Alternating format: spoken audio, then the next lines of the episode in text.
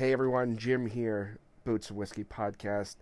Before we start episode ninety-nine today, I want to take a minute and send, now it's now that it's been a week, um, I want to send our condolences and our love to the Lynn family. Um, as you all know, the great Loretta Lynn passed away last Tuesday, October fourth, at her home, in her sleep. The world, I think, was kind of rocked by the news. Um, I know I was. Um, Loretta has done so much for country music, not just for women. She's, you know, the catalyst of women in country music, but for the genre in its entirety. So um, our love and support goes out to Loretta Lynn, her family, her friends. Um, it's been a really, it's been a really nice time to see all the tributes come out to Loretta.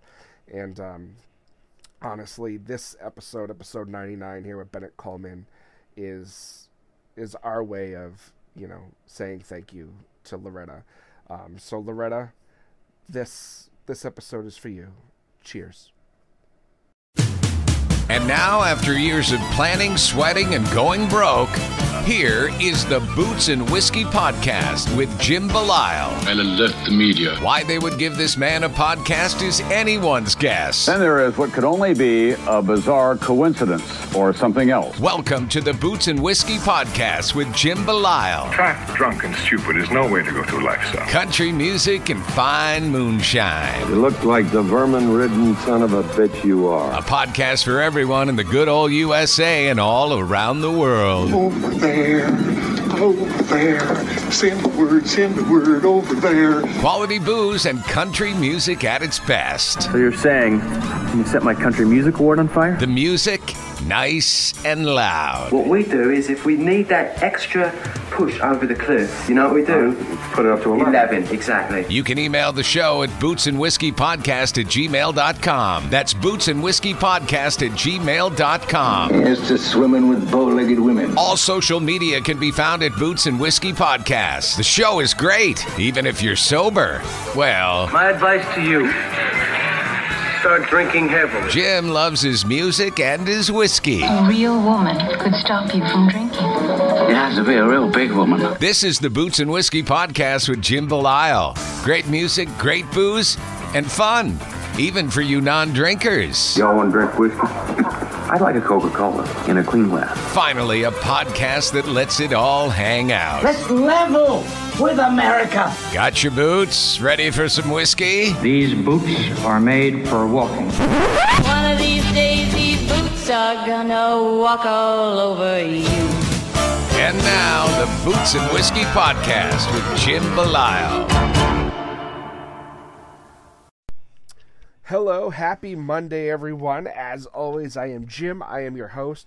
Welcome to episode ninety-nine and the last episode of season three here at the Boots and Whiskey Podcast. Uh, I am honored to have Bennett Coleman with us tonight. Bennett is somebody I've been talking to now for months, months and months and months and months and months about coming on this show. And a lot of things happened. Um, you know, he had come out with a song, and, you know, I, I'm not going to lie to you, I was a little unsure of if I should have him on with only having one song out, and, you know, there was a lot of things that went into deciding how to, to approach this episode. Um, first of all, he had the, um, pardon the expression, he had the balls to just message me and be like, hey, I want to be on your show, I have one song out, here it is. Yada, yada, yada. And we got to talking and struck up a really good conversation. And I really liked what he was doing and his vision and what he wanted to do and where he was going. Um, so I was like, yeah, hell yeah, I would love to have you on the show. And with schedules, my schedule, his schedule, uh, probably mostly my schedule, um, you know, it took a while f- from that conversation till now to have him on the show. So I appreciate his patience with me and with this so much. Um, I can't even tell you. Um, so thank you, Bennett. Also, thank you, everybody listening here on Dirt Road F M. I know there's a million things you could be doing with your evening, so I thank you so much for taking the time and listening to us here at the show. Um, a couple of other things, as we mentioned last week, and we'll keep mentioning and mentioning and mentioning until December first, we have been nominated by Dirt Road F M for Podcast of the Year. Very excited for that. Please, we would love to have your vote for that. You can vote once a day um, in in the po- you know in all the categories, but in the podcast category, you know, we would love to we would love to be your pick. Um, you know, we have some great other nominees in there for a lot of things. If you go to their website, you know, check them out. Um, Male Artist of the Year, Female Artist of the Year, Riser of the Year, all all great, great opportunities and choices here. But, you know, for us, we're gonna we're gonna talk about, you know, the nominees and stuff as we get closer to December first. Um, I think we might do a do a whole separate show just for that and just exclusively on Dirt Road F M. Um, you know, for them. To, to you know, to kind of, as a thank you to them. Um, so, yeah, so take a look for that. I don't know if that's going to happen, but it could. It's possible. It's probable, actually. Let's let's not be crazy. Um, so a big thank you to them for that. So, please, like I said, go vote. Once a day, you can do it. Do it. Boots and Whiskey Podcast. Love it, love it, love it. Um, but, yeah, so Bennett's from the Carolinas. Um, lives down there. He's really making a name for himself. Um, I think Bennett Coleman is going to be somebody that we hear about in the next year or two as a heavy hitter or a big player, a big independent player that, um, you know, I, so I'm like psyched that he's here because I can say, you know, oh, well, I remember when, uh, um, but yeah, I think he's, I think he's going to blow up. I think he really is. The songs he has out now are just incredible, and we're going to talk about them in the show, so I don't want to get too too involved with that. Um, so I hope you enjoy the show. Um, we're going to hear from our sponsors, as always. Thank you to them, and yeah, that's that's really it for now. Um, what do we got? What do we got? I think that's it. I really think that's it. This weekend we have Ray Fulcher at Off the Rails in Worcester, Massachusetts. So if you're local, uh, go buy a ticket to that. Um, ten bucks. Can't, you know, you don't want to miss Ray Fulcher. Um, and then next week is episode one hundred. We have a big announcement to make. We will not be making that announcement here on Dirt Road F M. I am sorry. We won't be doing it. We have to wait until Tuesday at ten a.m. So you're going to have to re-listen to episode one hundred twice. So um, I'm not sorry. um, but yeah, we have a big announcement next Tuesday, um, October eighteenth for everybody. So Um, I would appreciate it if you re-listened to the episode. If you're listening to it on the radio, um, please switch over at ten a.m. tomorrow, ten a.m. Eastern time, not tomorrow, on the eighteenth for, for that announcement. But anyway, without further ado, here are our sponsors and our conversation with Mister Bennett Coleman. Enjoy. Artist friends, local friends, and everybody looking for a little bit of Nashville here in Central Mass, come check out Off the Rails in Worcester. You can go see their website, off the rails worcester dot com. They have their restaurant menu. They have their venue schedule. Go check them out. Real good friends of ours here at the show. You don't want to miss out on this place, off the rails worcester dot com. Again, restaurant, a little taste of Nashville, and a great music scene. Come check it out. Hey everyone, don't forget to check out our friends over at the afterglow boutique dot com. That's the afterglow boutique dot com, or if you're local, they have a great shop at forty-three Main Street in Blackstone, Massachusetts. All Boots and Whiskey podcast listeners get twenty percent off at checkout with the promo code BOOTS. That's B O O T S at checkout for twenty percent off at the afterglow boutique dot com. Check them out. Tell them the Boots and Whiskey podcast sent you. Jim, hello, how's it hello. going? What's going on, man? How are man, you? Man, I'm doing very well, man. Just got my, uh, just poured myself a little Larceny old fashioned, and I'm, I'm ready to talk about some country music. Nice, man. Nice. So, so you, you're you're getting ahead of the game, but I like it. We'll start that way. So, is is Larceny the whiskey of choice? Uh, it is the whiskey that was on hand. Which is sometimes the best kind of whiskey, right? It was uh, left over from a show that we had uh, over the weekend. We actually got to open for Sam Smith. Uh, awesome. Sam, sorry, Sam, Sam, sorry, Sam Hunt. We got to open for Sam Hunt uh, nice. on Saturday. Uh, we had a little bottle of, of Larceny backstage, and that's what was left over. So now, is that is that part of your rider, or is there something else that's usually part of it? Uh, that was part of what we stashed in a bag on the way to the show. Perfect. Perfect. We're no. I'm not a Mariah Carey man. I'm not. I'll take what I can get. That's right. That's right. So, what is your whiskey of choice then? Seeing where we'll we'll start this way. What the hell? We have we've never started this way, so no. let's do that. Well, man, I, I hate to buck the trend, but let's do no, it. No, I love it. I love um, it. Man, I, I usually go with either a Maker's. Um, I've been drinking, um, you know, uh, let's see, some Knob Creek. Um, I'm not I'm not super fancy. I'm not one of those like top shelf guys. You know, I I can get down with some uh, some mid shelf stuff. I like it. I like it. Yeah, well, it's, you know, do, since doing this, you know, my whiskey taste, you know, before doing this, I never really cared for whiskey or bourbon or rye or, you know, whatever. Um, but now it's, I I want to try everything. Yeah, you know, yeah. I ha- I have my favorites. You know, Jack's pretty uh a pretty good go-to. Um, you know, I'm a big Tennessee whiskey guy. Yeah. Um, some of the Buffalo Trace stuff is good. Uh, I mean, it's all good, but. You know, I have my favorites, but, you know, overall, you know, I haven't, I've tried a few that I just didn't care for. Yeah. Um, but overall, you know, I haven't really had anything that I was like, oh, I'll never have this again. You wouldn't kick a whiskey out of bed, would you? No, God, no. How do you, how do you typically take yours? You go neat, uh, rocks? So it depends. Yeah, you know, it depends. Typically, I like the rocks, um, only because, you know, and, I, and I'm sure people will hear this and probably want to strangle me to death. But um, but I like it a little watered down as sure. it goes. Um, but old fashions have been my um, go-to for quite some time now. I'm no molecular biologist, but something about water, adding water to whiskey somehow opens up the flavor notes. Yeah. I don't know, I don't know how it works, but... I believe them. I'll try it. yeah, yeah, and you know, it, it t- to me, it just tastes better. It gives it, it gives it a little more of a, a drinkability, you exactly. know, for a longer period of time. But see, but, I, I get a little bougie around my place too. I uh, I make my own simple syrup with brown sugar. Wow, um, that's the that's the I learned that from a bourbon bar in uh, Greenville, South Carolina. No um, kidding. Yeah, make a simple syrup with brown sugar, and it adds this really cool kind of maple caramel note to it. Oh.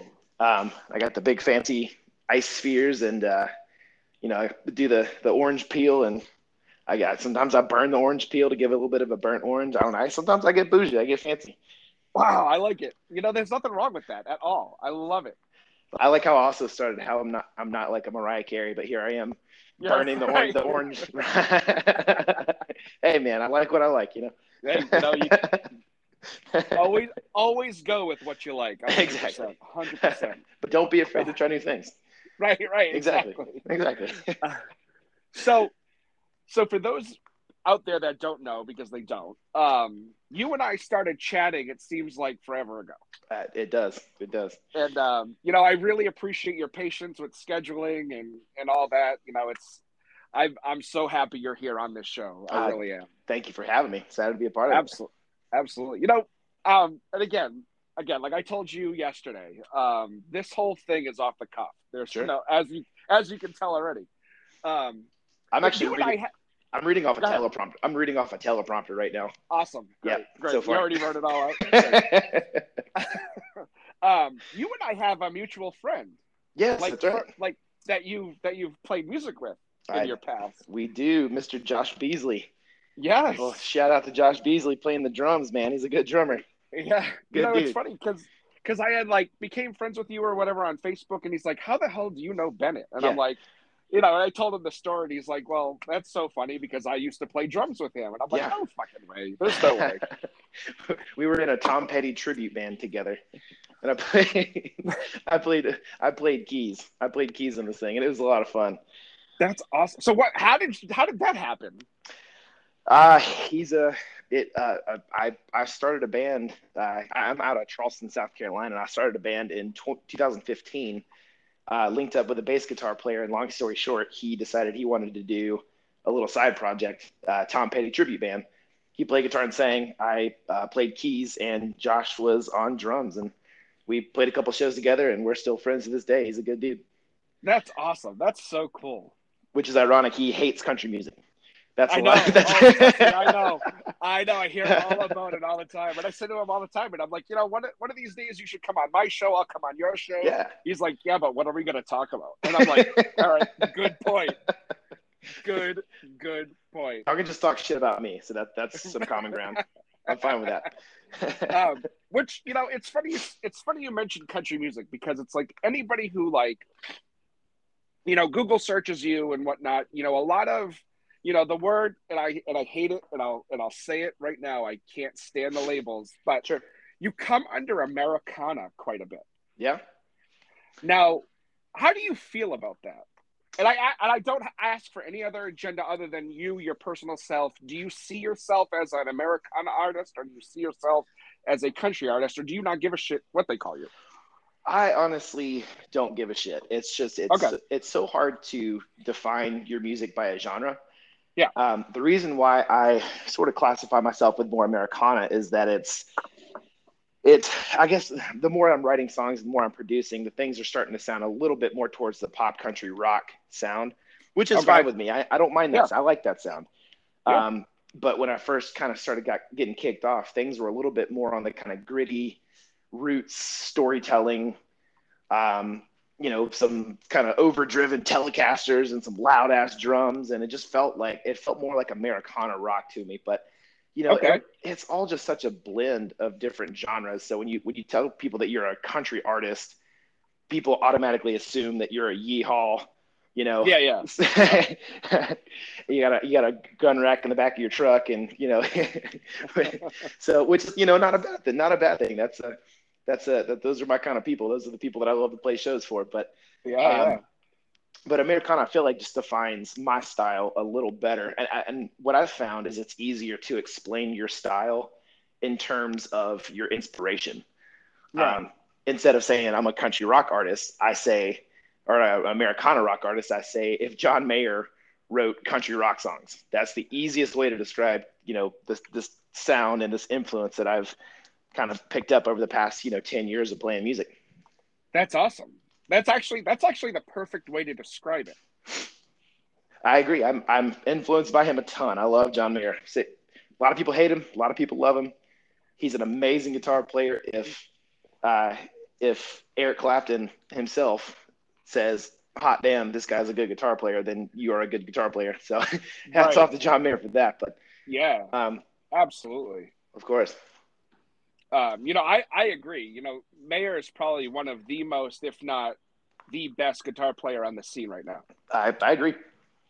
You know, and that's exactly like you said. You know, I, I've seen God live, and if he's saying it, then it's got to be true. No kidding. And I'm sort of, I'm I'm sort of cursed with uh, a little bit of a, a poppy R and B Uh, boy band voice a little bit if I get if I get down to it, and that's kind of where, where John Mayer comes in too, because his you know his earlier stuff, um, yeah, from Room for Squares, it was very it was it was pop, but it was more towards like the it had kind of a little bit of a country flair to it. Yeah, um, you know, Three by Five, one of the older songs, um, but that you know he has that kind of poppy sort of soulful voice, and you know I wasn't trying to emulate him, but it's just that's just what comes out whenever I sing. So. You know, I just kind of leaned into it, and I love his guitar playing. I love, you know, his his storytelling abilities, and he's a smart guy. He went to he went to Berkeley for a couple years. Like he, he talks about music theory, and he's just he's crazy smart. Yeah, yeah, and you know when it when when the artists, especially when they're at that level, when they know really what the hell's going on, you know, you you really do appreciate the music a lot better. Right, one hundred percent. You know.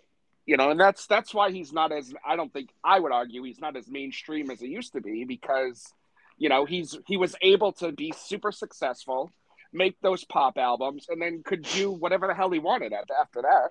Exactly. Did you? I mean, is that something that you picked up, or did you here. I mean, cause I, the reason why I asked is because that's exactly his strategy. There's an, his album called Continuum. The whole point of it was he kind of had to write songs around what was big at the time, yeah. you know, in the, the, the mid two thousands, early to mid two thousands. And then as people started to embrace him as an artist, then he kind of started shifting and make, you know, influence, showing his own style in there, like the John Mayer yeah. trio.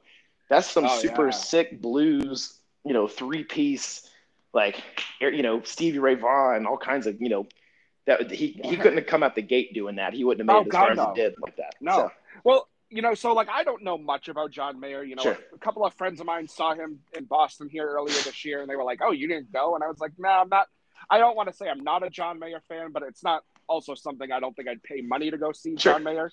You know, again, nothing against him, just not, you know, my thing. Right. But, um, but you can see that, you know, I'm a fan enough and I like music enough, you know, even the other genres to like pick up on those things. Exactly. You know, because, because realistically you could argue, and I think he would too.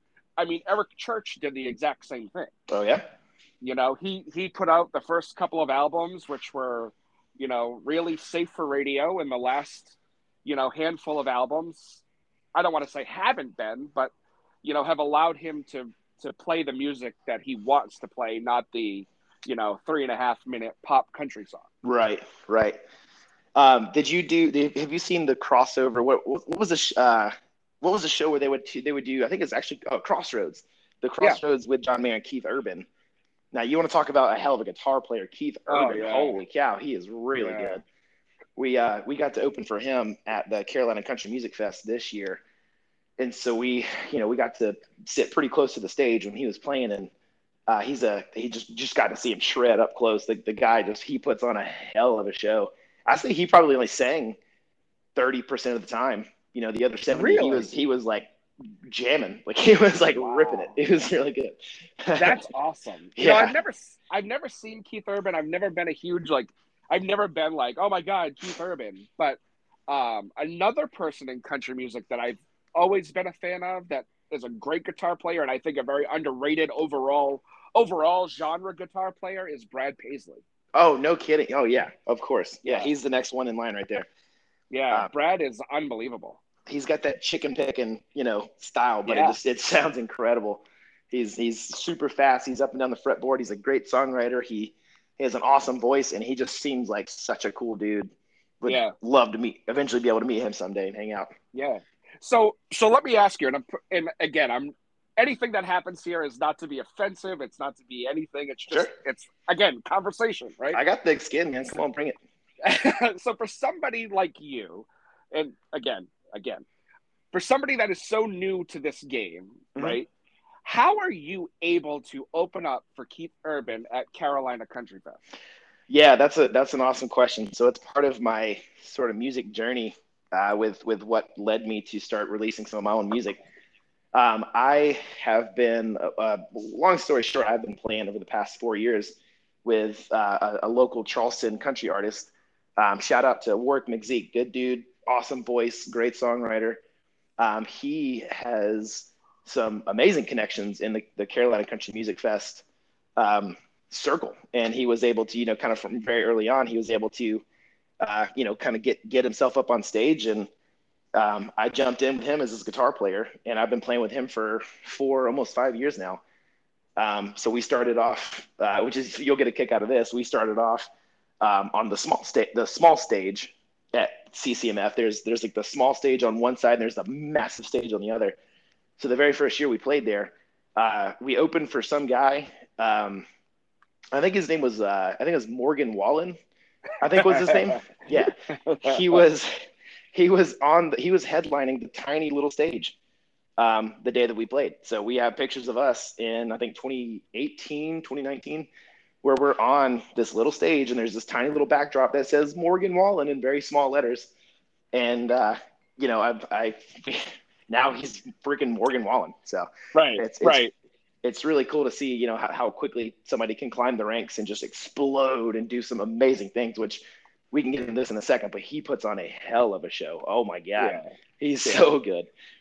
So with, uh, you know, playing with Warwick, playing rhythm and lead guitar with him, Um, he's a he's a vocalist, and uh, so we've you know we played the I think the past four or five years at C C M F, and every year you know we get to go back and um, eventually they they let us on the on the big stage, uh, you know sort of early in the day because we're the new guys, but still we got yeah. to you know share share the stage. We got you know uh, Keith Urban's drum set was a couple drum sets back because they you know kind of peel them away as each band yeah. plays.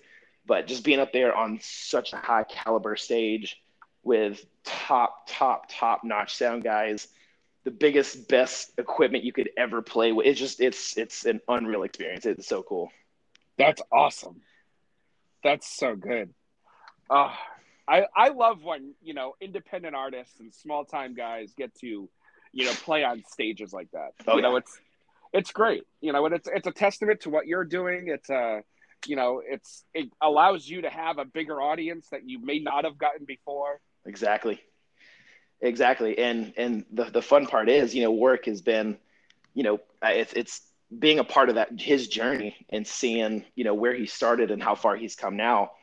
Um, and I've always, you know, I've, I've, uh, I've played in, you know, a couple bands around town that I started um, playing guitar and singing. And I, you know, wrote some of my own songs. At, at the time, I didn't really have any ambition to go anywhere with it. I just kind of did it for fun. But being a part of the C C M F and being part of that culture and just seeing what these guys are doing and how big they're getting, I'm thinking, wow, man, I I feel like I kind of want to give it a shot and see what happens. You know, I have some great songs. I feel like I got the, I got the, I got the vibe. I feel like I have what it takes to go somewhere. So it, this whole thing has been super, super new. In fact, my first song. Um, I just released it this year. So my, my first ever, first ever, you know, song out on uh, mainstream platforms was released in January this year. And I, so far I have four singles and I'm actually going to the studio tomorrow to record two more. So that's it's, awesome. Yeah, man, it's exciting. That's, I mean, that's so these songs that you've had or released since January, have they, yeah. Have they been kind of like sitting there waiting for releases, or have, have you like put one out, got in the studio, recorded it, put it out, that sort of thing? Um, the first song that I wrote, it's called Nothing to Do With Me. I actually wrote that one two or three years ago and just kind of played it out at bars and, you know, was just like, hey guys, this is the song that I wrote, you know, but didn't really play it a whole lot because, you know, we, we played the, a lot of the cover band sets and, you know, when you when you're playing bars late at night, you, people want to hear what they know. They want to hear something right. they can sing to and dance to.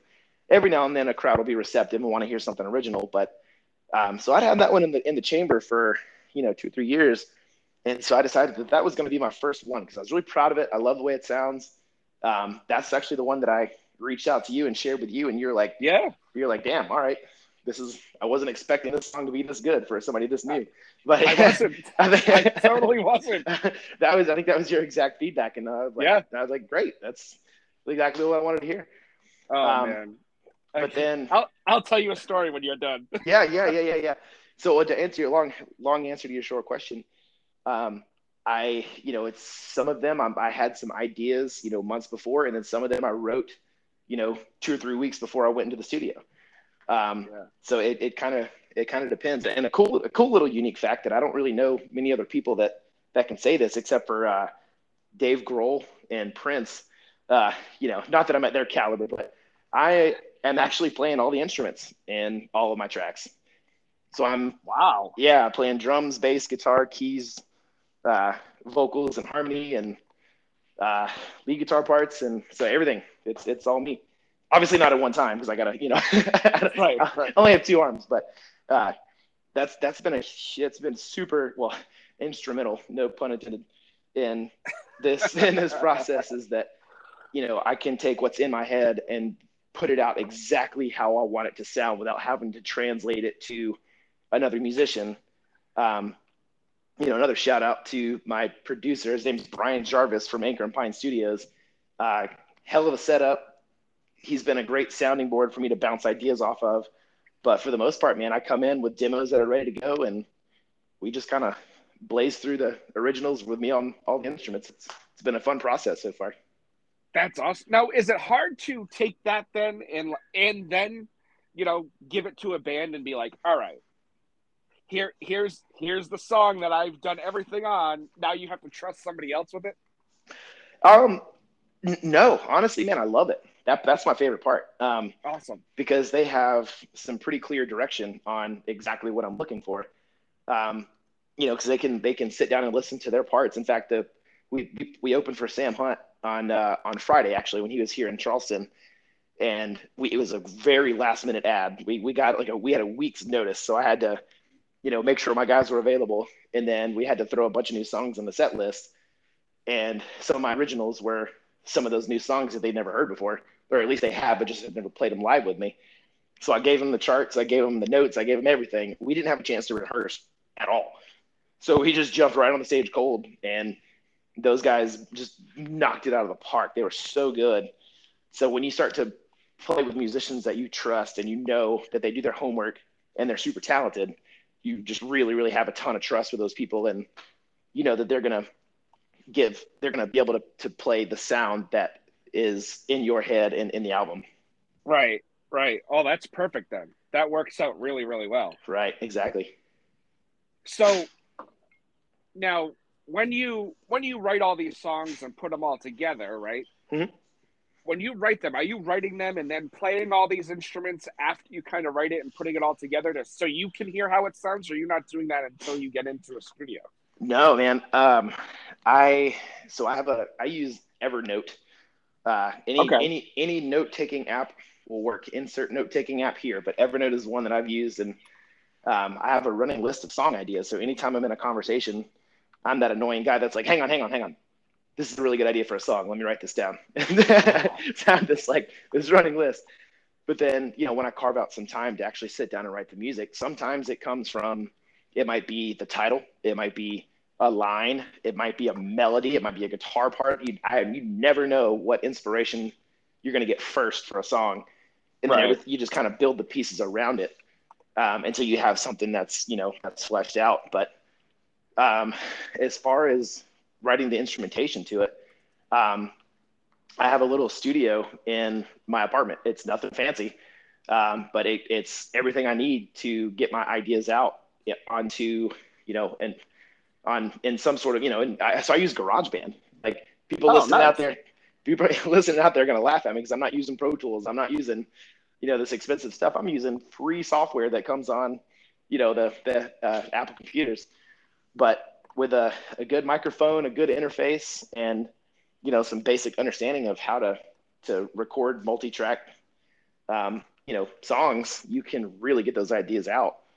Um, but l- like I said, I'm in an apartment, so I can't really play drums in an apartment. So I use the little, right. the built-in drum machine, which I won't nerd out about it until Uh, we, I could go on and on, but there's a little drum machine in there that's super cool. You can build the dynamics and, uh, you know, insert your fills for the verses into the chorus, and you get pretty dynamic with that thing. But once I lay down the drum track, then, you know, I'll play the guitar and I will sing on top of it to create a scratch track. And then I will play the bass on top of it, and then the rhythm electric, and then I'll write the lead part. And then I'll just kind of, the, the whole process of recording a song in a studio, I repeat that process with my tiny little setup in my studio just to get the demo tracks and to be able to right. write the instrumentation around the song. Wow. So it's a lot of fun, man. I, I have so much fun doing that. Now, do you, I'm, I, like, I, that was a lot of information that I'm trying to like. Yeah, sorry. um, now, do you, do you find it, you know, I'm sure you didn't always do it that way, right? Now, has it been, e- it's obviously been easier with it, right? Yeah, yeah, for sure. Um, you know, I don't, I don't know how a lot of other people do it, but I think traditionally, you know, a lot of guys that I meet that write songs, they have like notepads yeah. and they have, you know, little uh, voice memos in their phone, and everything's like scattered all over the place. But with Evernote, you can, um, you can, you know, create notes for the song, write the lyrics to it, add the chords on top of it. You can record little voice notes inside of that one note.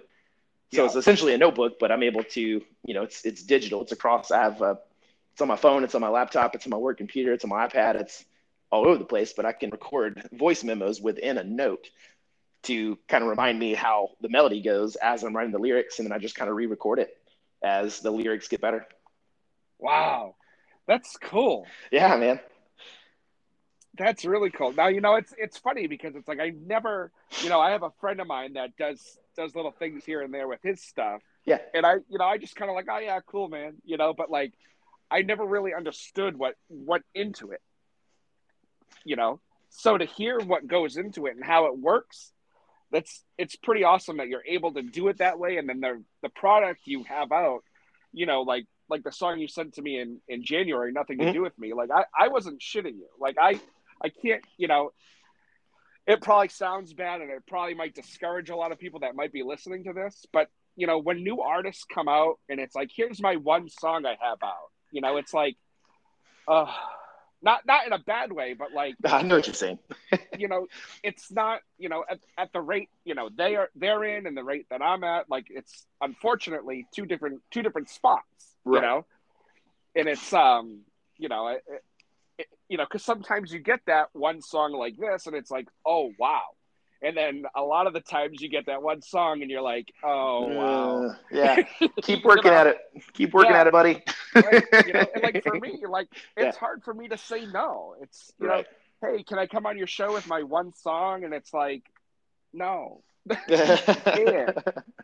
uh, not, not, not, not that I don't want you, but it's, you know, there's, you know, there's, there's now an order to this. Right. You know? Right.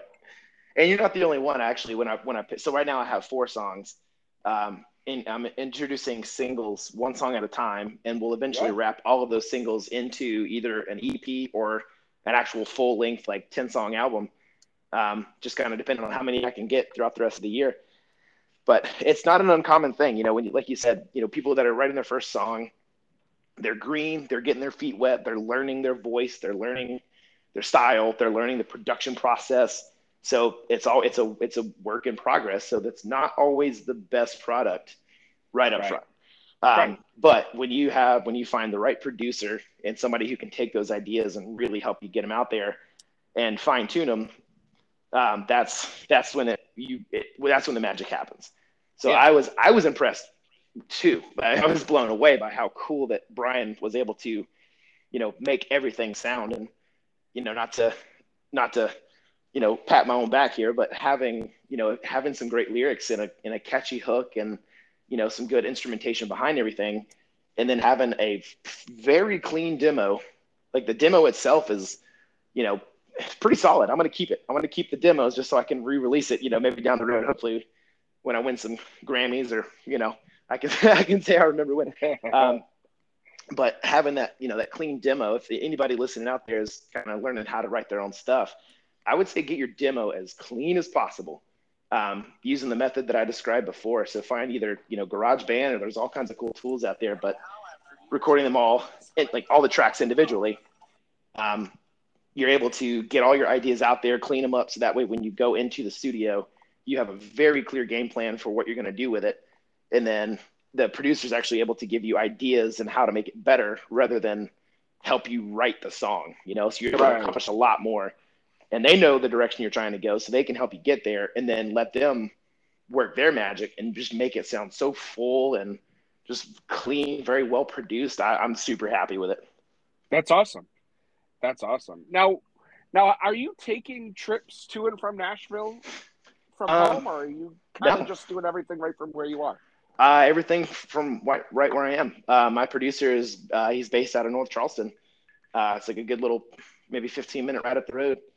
Um, I, now I have been in Nashville. Um, that's the, the Mecca, of course. So you, you got to go there. Um, right. But with, uh, with Warwick, I was, we were able to play Whiskey Jam. Um, it's, it's wild, man. It was wild. It was like, they had like ten bands and each band had a twenty minute set. So it was like, it was quick. It was rapid fire.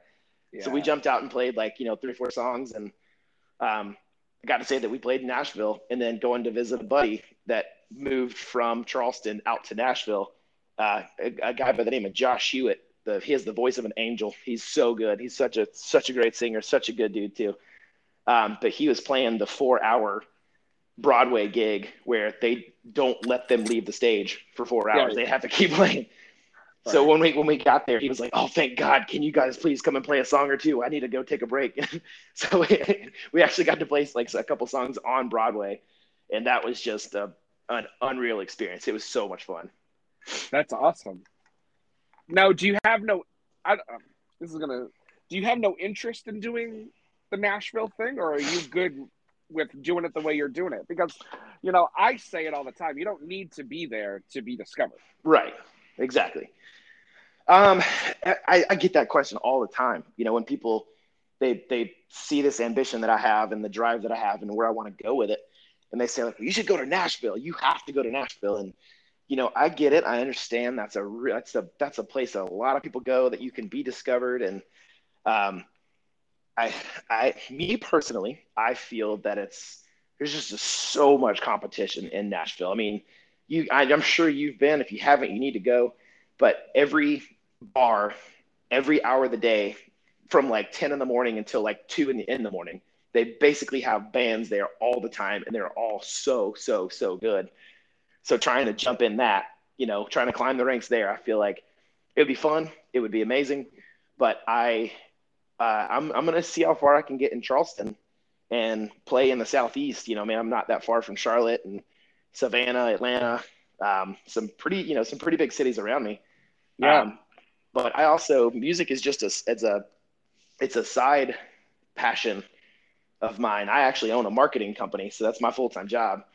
Um, I started a digital marketing agency in two thousand nineteen.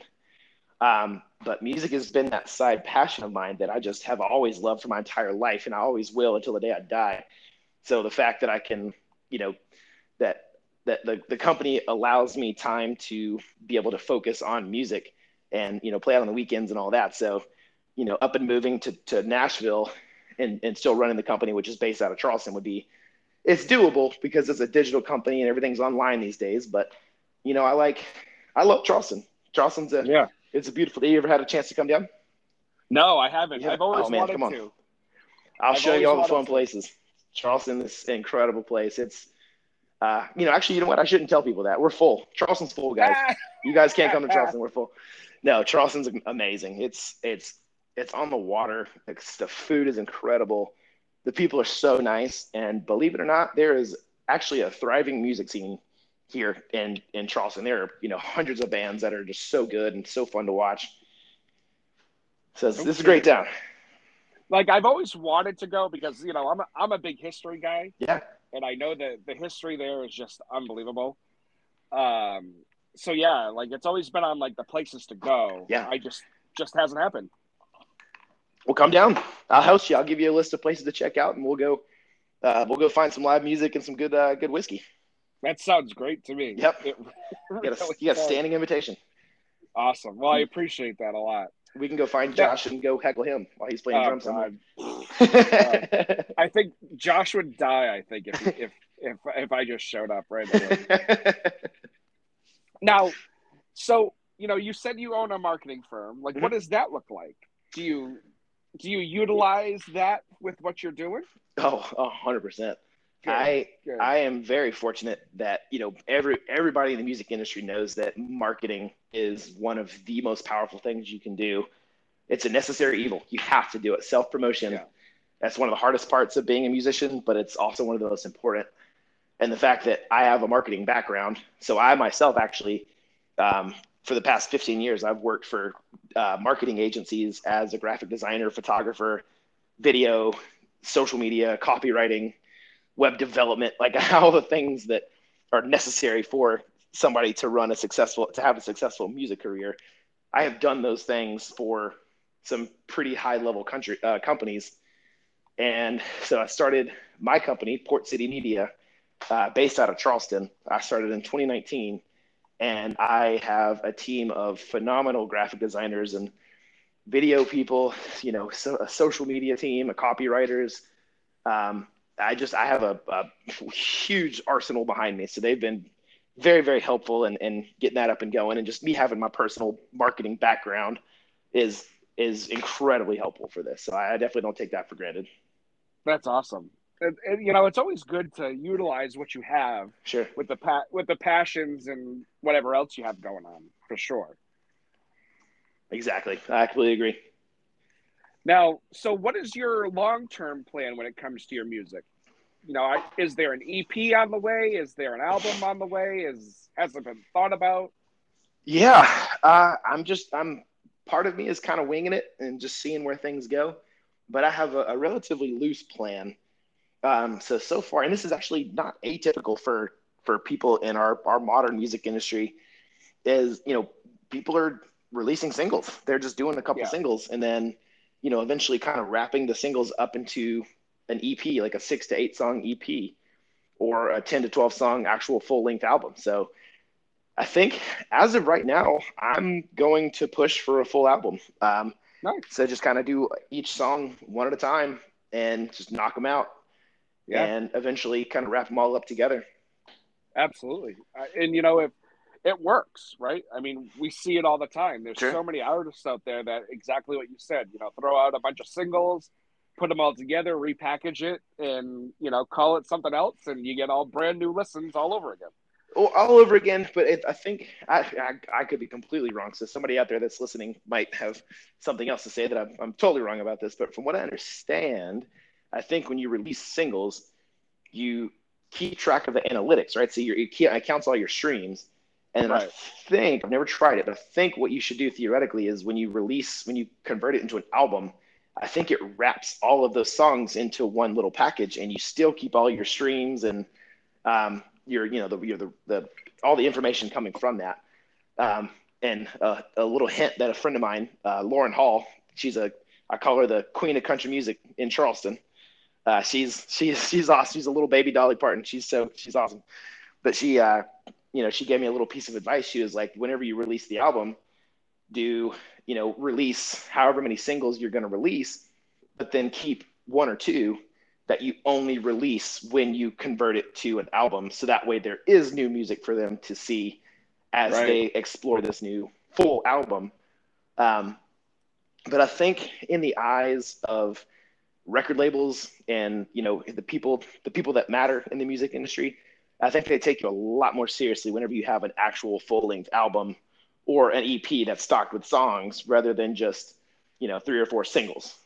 Yeah. So yeah, I, I agree. I agree whole, wholeheartedly, you know, because there's there's people I've talked to that are like fantastic and all they've released a single so far. And it's like, put them all together. Right. Do something, you know, like like do it. Just do it. It's I see it from both sides. I understand yeah, oh, that yeah. it's it's something that has to be done, but it's expensive. It's it's really yeah. hard for, you know, for for young bands to drop twenty, thirty K on a full length album. You know, it sounds easy. It sounds like, cool, let's pull the trigger. Let's do it. Um, but you know, that's why I've been releasing mine slowly because I, you know, I, I have the full-time job, but I have the, the music gigs that I play as well. And I'm kind of everything that I'm playing and I'm getting from these, these, uh, when I play out goes towards the music production, yeah. um, you know, paying for gear, paying my, paying my band, obviously, but then, you know, the rest of it goes into investing into, you know, the, the actual music production side of things. Um, but as far as the long-term plan here, uh, who knows, who knows where it's going to go. But I think at this point, I think my biggest focus is um, continuing to write and uh, record and produce more music uh, for a full length album, um, continue to play out live, Um, play, you know, bigger, more fun shows, trying to get in the festival circuit um, as Bennett Coleman, you know, as myself. I, I love playing with Warwick and he gets, we get into these really cool festivals with him, but I would love to start to get into these things playing my own music. That would be incredible. Yeah, yeah. Um, but just making sure that my music gets in front of the right people. You know, that's, that's how people are discovered nowadays. You can have the best songs in the world, but if the right people don't hear it, who can actually make a difference in your career, then it, you know, kind of falls. Yeah. It, it doesn't, it's, it defeats the purpose. So yeah, just trying to continue uh, to get my music out there. Yeah. Now, do you find that, I mean, Charleston has a good, a good scene, but do you find that getting your music out there to the right people has been difficult? Um, d- difficult, possibly. Uh, have the right people heard it yet? I don't think so. If the right people had heard it, I, I think I think I have a great product, man. I love my songs. Yeah. I'm so proud of them. You know, a lot of blood, sweat, and tears went in. Not necessarily the blood, that you know, but a, lot of, a lot of sweat and a lot of tears uh, from my producer having to having, having to having to clean up the drum tracks because I'm not an actual drummer, but you know, uh, so tears from him. But you know, g- getting it in front of the right people locally, uh, I feel like I'm starting to, you know, as my music career progresses, I'm getting it in, in front of the right people. But you know, I don't know if Charleston necessarily has the the music, the record label executives, or the the people that are pretty deep in the music industry that could help me out. Um, you know, shout out to old Darius Rucker. Uh, he's a, he's a South Carolina boy from, uh, from Columbia, but he lives in Charleston, has a house downtown. Uh, funny story. He's actually a client of mine, uh, sent me a text out of the blue one day and said, "Hey, this is Darius Rucker. Do you have time to talk about a, a, a project?" And I was like, uh, sh- yes, I, I will, uh, I will clear my schedule. I have plenty of time for you. Let's do it. But we got to uh, work on a video uh, for him. And uh, he was like, "Yeah, I want you guys to help me create a video for my friend Tiger." Then I was I was like, Tiger, Tiger Woods? And he was like, yeah, yeah, yeah, yeah. "We're just going to do a video for Tiger Woods." So in my head, I was freaking out. And on the outside, I'm just like, okay, cool. Yeah, sure. That's fine. That's just, yeah. you know, normal Tuesday for me. That's fine. Yeah. But, but there, there are people in Charleston that, you know, that uh, have those deep connections. And I just want to continue playing out and, you know, getting my, getting the word out there, starting to expand my network, um, and starting to play shows even further around the Southeast. Um, and eventually making it out to Nashville, play, doing a weekend in Nashville. Um, but I feel like with modern music and social media and just the connections you can make in various, you know, formats, I feel like you can get your music heard by the right people from anywhere. You just gotta be, you just got to keep pushing it. Got to keep marketing yeah, yourself. Absolutely. And, you know, it's it's one of those things. I say it all the time. You know, you don't have to be in Nashville to make a name for yourself at all. I agree. You know, it's just all about the product you put out there. True. Exactly right. Um, you know, and, and you know, the, you know, the connections you make. It's all about the connections you make. one hundred percent, it's all about connections. You know, I don't care, you know, and I, I get a lot of shit for this, but I don't care how talented you are. I don't care how good you are. You know, at the end of the day, like you said earlier, you know, it's all about who sees it, who hears it. Right. You know, and if you have those connections, you know, you could suck and still get it. Yes, that is very true. That is very you true. Know, I mean, I'm not going to mix words about it, Bennett. You know, it, it's true. I mean, we, we even see it in Nashville now. Like, how many, how many songs you hear on the radio and you're like, oh, yeah. You know, like, how the hell did this happen? Oh, yeah, yeah. I, there are, yeah, I, I completely agree. Yeah, I completely, and that's, that's why it's so important to, you know, keep honing your craft and learning to, yeah. Don't stop learning how to play guitar. Don't stop taking voice lessons. Don't stop, you know, learning from other people and sharing ideas and just getting better and better and better so that you can continue to improve your product. But also don't stop promoting yourself, marketing yourself, getting it out there. Um, you know, I do I know the magic bullet to get in front of the right people? No, or else I would have done it already. But, right, you know, right. it's it's about the grind. It's about the hustle. It's about, you know, people are starting to recognize me when I'm out places. Like, I was actually on my motorcycle uh, a couple days ago, and I jumped on and I'm pulling out onto King Street, and this girl in the back of a pedicab, you know, those like, uh, it's like a bicycle with like a little little two-person bench oh, yeah. on the back of yeah. it. She goes, "Bennett Coleman," and I look up and I'm, I have no idea who she is, but she's like, "I love your music." Like, thank you. I don't know right. who you are, but thank you so much. So it's it's kind of cool to, you know, was, you know, six eight months ago, I didn't really have that sort of feedback from, you know, my music and playing around Charleston. But, um, you know, if anybody out there is listening and they have some connections and would be able to share some and help me get in front of the right people, I'm I'm here for it.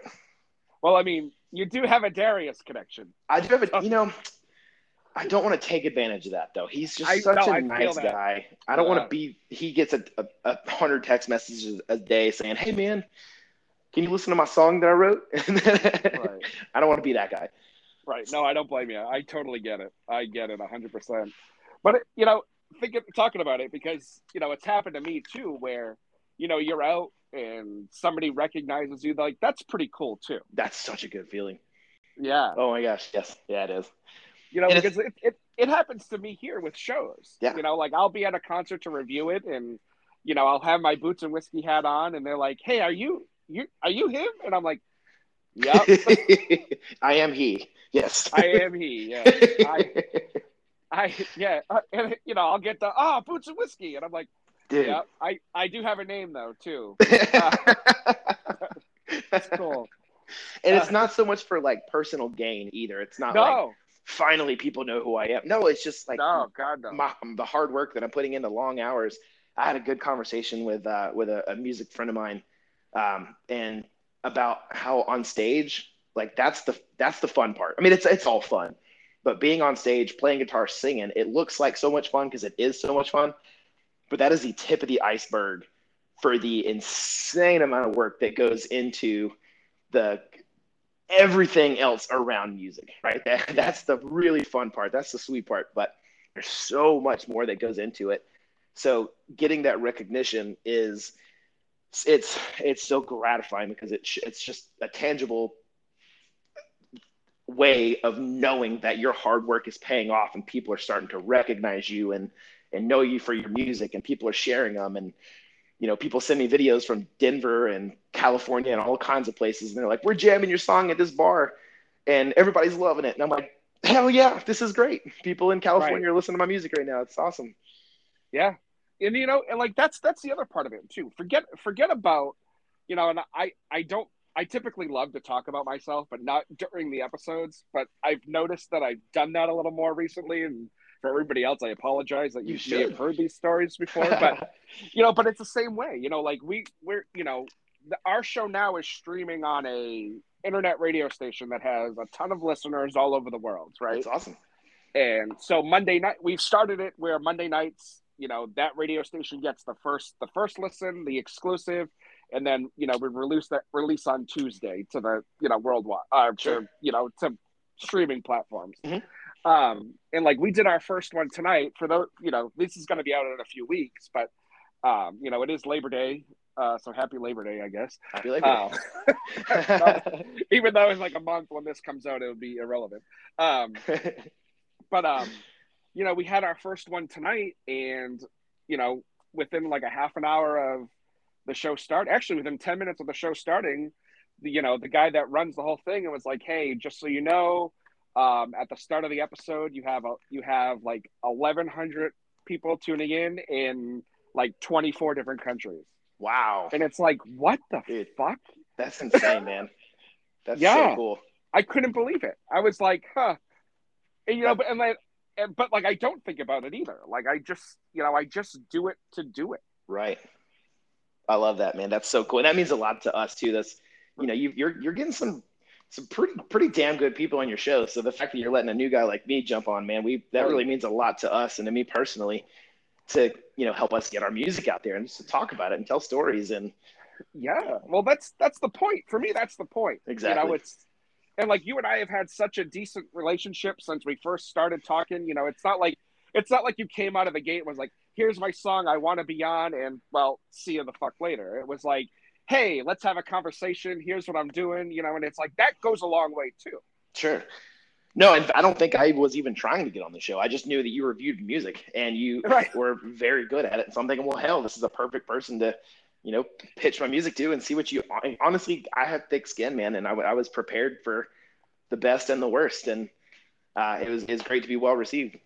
Oh, hell yeah. Yeah. You know, and it's it, like I said to you, you know, it's, it's one of those things where you can tell people that just want something. I mean, as, as I'm sure you do too, right? right. You know, when it comes down to it, you know, they just, they just want the exposure rather right. than to have the connection. And I'm all about the connection. I want to sure. have the connection. Don't, Don't bother me unless you want to be a, a friend at the end of the at the end of the show, because you know I I I have no problem coming to you if I need something. So don't ever have a problem coming to me if I if you need something. Oh, ever. You're coming to Charleston. I'm gonna be your tour guide to Charleston too. So I'm I'm gonna pay my end too. I can't wait. God, with all these all these places we've been invited to, I'm gonna need to get a fucking JetBlue credit card. So there you go. Start racking up those miles, or just get a private jet. You know, put it on the. You can, oh, ex- yeah. you can expense it. You can- right, right. Yeah, the uh, the, the one hundred fifty dollars a month. The one hundred fifty dollars a month that I might get from doing the show will pay off that shit in no time. Eventually.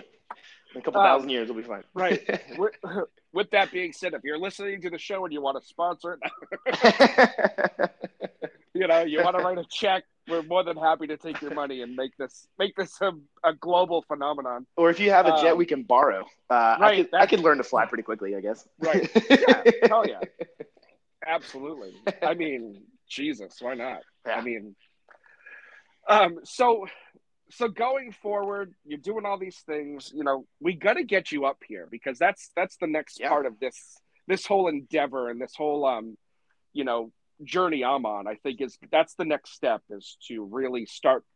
You know, I think I can say this out loud because by the time your episode airs, I think a lot of that will be tightened up. But you know, we're trying to take the Boots and Whiskey name and bring some of these artists here with the relationships we've had with people yeah. and whatnot. So I think, you know, I think Bennett Coleman needs to be on that list with his private jet. I'd love to. Yeah, that's fine. Uh, I'll have to talk to my, uh, my pilot um, and see yeah. if we can get some time off, but yeah, sure. Yeah. That's, that's awesome. You know, you can, you know, again, I'm, I'm sure Darius is going to listen to this anyway, so he can come up. Um, he can be by himself if he wants to bring the Blowfish with him, or at least Mark Bryant, his uh, his guitar player, is at least, yeah. at least him too. Uh, yeah, but he's such a good dude too, and I love that. Here, I'm gonna I'm gonna brag on him for a second. Yeah. Darius, hell yeah, do it. Darius is as, exactly as nice as you want him to be. Uh, when he reached out to me, first of all, I thought it was a friend of mine just totally bullshitting me, but it, it really was yeah. Darius Rucker. It was him. And we ended up meeting. There's a place called the Windjammer in Isle of Palms in South Carolina. Uh, yeah. Awesome place. So many good shows coming in through, through there. And that's actually where Darius got uh, one of the biggest places that he got to start with Hootie and the Blowfish back in the day. So I reached out and I'm like, you know, you tell me where you want to meet. I can go anywhere. You cannot, you can't go anywhere. You tell right. me where you want to go. And so I ended up pitching. I was like, look, let's just go to the Windjammer. Like we, but that's how we both got connected. There's a green room upstairs that we'd kind of have like a little private space and nobody's going to mess with you. So and he was like, yeah, that's great. So I'm sitting at the bar, you know, uh, drumming my fingers on the bar table because I'm nervous and I'm excited. But he walks in and, uh, you know, I give him a, uh, you know, shake his hand. And I'm like, all right, hey, we got a spot upstairs. He's like, no, we're good. So we just sit at the bar. We're just chilling at the bar. Uh, everybody in the bar kind of starts to slowly gravitate towards us. And everybody's like sitting around. But just such a cool guy, very laid back. We're drinking Stella, Stella's, Stella beers, you know? Yeah. Um, just shooting the shit and talking about fun projects. And uh, the the owner of the Windjammer uh, ended up walking over and shaking his hand. And I got to hear some really cool stories of, of you know, some of the after parties whenever Hootie would come and play. And uh, man, it was just, he's just such a good guy, such a good guy. So, Darius, if you're listening, man, that was a fun project. That was, yeah. I'm happy to work on another one with you. You know, that's going to be one of those things where, you know, when you get to, you know, you're going to think about all the shit he's been through, right? Yeah. With with going from, you know, a hugely successful band like Hootie and the Blowfish to, you know, his own solo thing in a genre at the time that, you know, you know, as we all know, because he tells the story so well, pretty much told him to pound sand. Yeah. You know, and to, and to be one of the, you know, the top country artists in the genre is, is pretty great. yeah. Pretty great. that's a that's a that's a bigger F you than actually shouting F you. You yeah. know? It's, it's somebody saying you're not going to make it, and you're like, watch, and then you go and make it, and then they're like, all right, well, I guess I was wrong. right. Right. But you know, at the at the same time, we got to give him a little shit because he's also ruined rag, wagon wheel for most of us. Uh, say uh, sure. Everybody loves it. Everybody sure. loves to hate on that song. No, but... and I, I love that song, but it's one of those songs. It's become one of those yeah. songs now where it's oh, like, yeah. you know, it's Freebird, it's, it's Stairway to Heaven, it's the right, right. Play Wagon Wheel, right? It's like, oh God, yes, no, please play Wagon Wheel, but you know, let's let's let Old Crow Medicine Show play Wagon Wheel and not anybody else ever again. And I've actually never fact-checked this, but I'm almost positive that Bob Dylan was the original author. Yes, I um, believe that is true. Yeah. And I think Old Crow wrote another couple verses and kind of cleaned it up a little bit, but Wagon Wheel right. is actually a Bob Dylan song. So yes, I believe that is correct. Yeah. Yeah. Yeah. Yeah. But, uh, oh man, that's too funny. So now, you know, we could go on and on for days, right? But um, a lot of people tell me to keep this to an hour. Sure. So, yeah, so um, now we we talked whiskey at the beginning, which again was a first, and I think I like that. I like that huh. format a lot um, because we usually do the whiskey and the boots at the end to oh, wrap okay. kind, of, kind of everything up. But let's talk about boots. Do you have boots? Do you wear boots? Do you like boots? I do. do. You, you know, do you have a pair of boots that you prefer over other pairs of boots? I do. Um, I have a pair of Ariat boots. Yeah. Um, you know, it's it's. Uh, I'm not necessarily a cowboy boot guy, but something about wearing them, it feels good. Yeah. It's a good yeah. feel. You know, they they got a bit of a heel on them, so you sit a little taller. Yeah. Uh, you know, we played a we played the uh, the Carolina Country Music Fest in uh, New Jersey um, last year, and it rained like hell for three days straight. So we're walking through sopping wet mud, you know, six inches, twelve inches of mud. And I'm in these cowboy boots, and I'm just like, it's awesome. They were completely waterproof, and I was just kind of just jumping through, and that's, that's exactly what they were made for. So you feel yeah, you feel manly as hell when you wear them. yeah. You know, you know, it's it's funny because, like, I mean, we don't get hot up here like you do down there. But we've oh, had hot. a pretty hot we've had a pretty hot summer. Mm-hmm. And, um, you know, I've been doing all these concert reviews. I hosted a You know, I emceed a, a little country music festival at the beginning of the summer. Um, you know, and I, like I'm a I'm a flip flops and shorts kind of guy. Yeah. You know, so whenever I go to shows or I'm in like in an official capacity or whatever, my wife's like, you know, you have to wear your boots. You have to wear your boots. I'm like, it's one hundred ten. She's like, well, I, I, I. She said to me the other day because I went to a show in Boston and I was mm-hmm. like, do I really want to wear my boots? And she's like, well. You know, it is part of the thing. She goes, if you, you should have rethought it. I mean, you can't, at this point, you can't change it to flip-flops and beer. So, and it's like, son of a bitch, you're right. But, uh, yeah, so I do have a pair, and I I, I pull them out uh, every so while. I got to, we got to open for Lynyrd Skynyrd. Dude, okay, so Sick. I'm going to answer the question you didn't even ask, but I'm going to just tell you anyways because, damn it, this is yeah. one of my favorite stories. Um, oh, yeah. I'm actually looking at the guitar right now. My when I was eleven years old, my dad played this shitty Alvarez. It's not nice. It's just a little one hundred dollar guitar. He played Freebird. It's the only song he knew how to play. And he he, he did, he did pretty well at it. You know, we're just talking kind of strumming chords. He's not shredding the solos or anything. But he, he, he gave me that guitar and he said, you know, here are the chords of Freebird. Go learn it. Come back in two weeks and play it for me. And I learned a ton of songs in two weeks. And I came back and I was like teaching him songs. So I just picked up the guitar super fast, but I have that guitar sitting right in front of me and I'm actually touching it right now. Um, it is my, by far, I have a pretty good guitar collection. And that is the one guitar that I would grab my, my, my dog and my guitar. I would grab and run out of my apartment if it caught on fire. Nice. Um, but the fact that it all came full circle that I got that we got to open for Lynyrd Skynyrd on my fucking birthday. On my birthday, I got to open for Lynyrd Skynyrd. I'm like, I got a picture in front of the bus wearing a just an obnoxious Lynyrd Skynyrd t-shirt, just like looking like a kid in a damn candy store, just so excited. Like, got to be up front. I tell you what, man, those guys are in their seventies and eighties. They are shredding. They didn't miss a note. They were up there banging their heads, and, man, it was such a good show. So good. That's awesome. uh, I, you know, I wish I would have I wish I would have saw Skynyrd. Um, not that they've gone anywhere, but um, I wish I, I wish I would see – I wish I could see them now. I wish I could see them then, too. Oh, of course. But, like back in the day. Um, but yeah. even now, I'll tell you what, man, they still they still put on a great show. It'll It'll well, surprise you.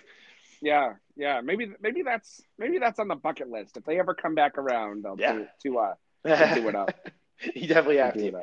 That. so, so we did. We we talked about so much, and it's been so great to have you. Awesome. And you know, any you're you're a friend of the show and a friend of mine. So anytime you need anything or want anything, I appreciate um, it. If we can do it, we're we're more than happy to help for sure. And likewise, likewise, happy to return the favor awesome. too.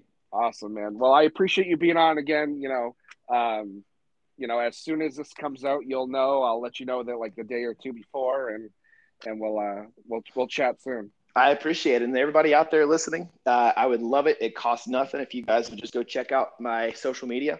Um, I am Bennett W. Coleman on Instagram, Facebook. Uh, Bennett W Coleman dot com is my website with links to everything.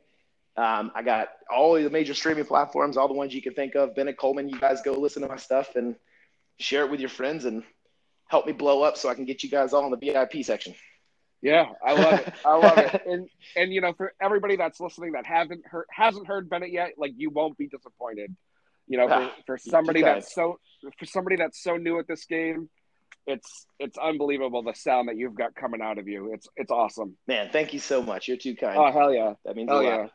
Of course. Well, Bennett, thank you again so much, and, and we'll be in touch soon, and we'll talk soon for sure. Excellent. Thank you so much, man. You have All a good right. night. Absolutely. You too. All right. See you, Jim. Bye-bye.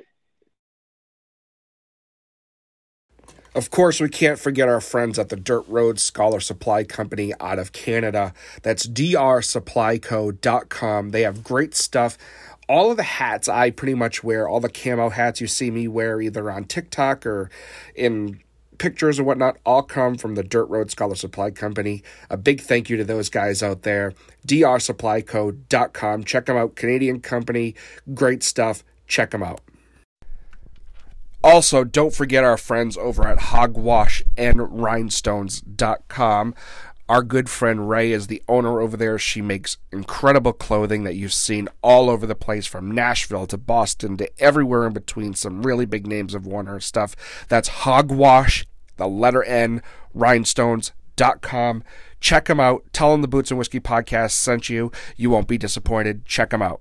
hogwash and rhinestones dot com. Well, there you have it, everyone. Our conversation with the ever-so-talented and fantastic friend of ours, Bennett Coleman. Thank you all so much for listening in today to the show. Just as a reminder, Bennett has new music coming out. It's called About Damn Time, not to be confused with Lizzo's About Damn Time. But if you want to confuse them and think you're listening to Lizzo, actually listen to Bennett Coleman. I promise you, you'll enjoy Bennett Coleman. Maybe a lot more. That comes out October um, twentieth. Sorry, the brain just skipped a beat there, but October twentieth, About Damn Time, from our friend Bennett Coleman, comes out. A big thank you again to Bennett for being on the show today. It was absolutely great talking to him. Always a cool conversation. Such a cool dude. I really appreciate his time, as always. Well, I can't believe this is it. This is episode ninety-nine, our last episode of season three. Holy shit.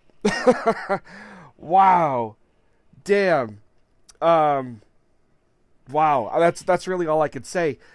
Next week, next Monday night, we will premiere on Dirt Road F M episode one hundred and the start of season four. Here on the Boots and Whiskey podcast. I can't honestly believe it. Next week we have two announcements to make. We're going to make them both, I think, on this show.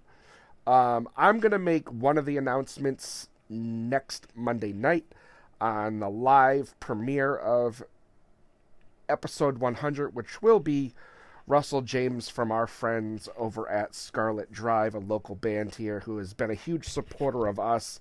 Really, from the word go, that we can't we can't say enough about. They are nominated for a bunch of New England Music Awards. They're um, up for a Boston Music Award as well. So check that out. But we'll talk more about that next week.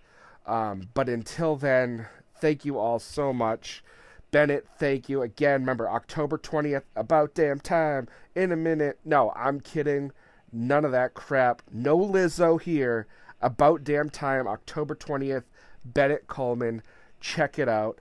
Until next week, everyone, we have some great stuff coming um, and all that. And, you know, it's just awesome to, it's awesome to, to have you. And, you know, check out our website.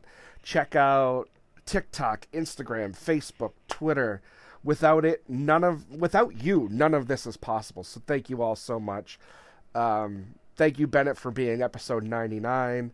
And here's to episode one hundred, season four, and hopefully hundreds of more. Thank you so much. Good night, everyone. And as always, keep those boots on the ground. Keep your whiskey in the glass. Cheers.